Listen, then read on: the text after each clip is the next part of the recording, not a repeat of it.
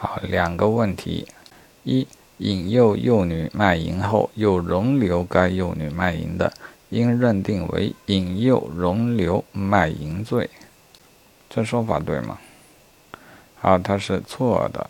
罪名中引诱、容留、介绍卖淫罪啊，分别是独立的罪名啊，因此他触犯两罪，应当数罪并罚。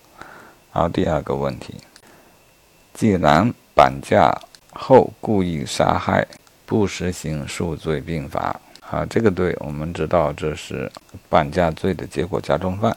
然后又说，那么对绑架他人后伤害他人的，就更不能实行数罪并罚。这个说法对吗？啊，这个说法是错误的，看起来有点像举重以明轻。的当然解释啊，但这里并非如此啊，因为数罪并罚未必就比法定一罪来得轻啊。事实上，绑架的法条一五年修正后，结果加重犯的情形啊都做了规定，犯前款罪杀害被绑架人的，或者故意伤害被绑架人致重伤死亡的啊，都属于结果加重。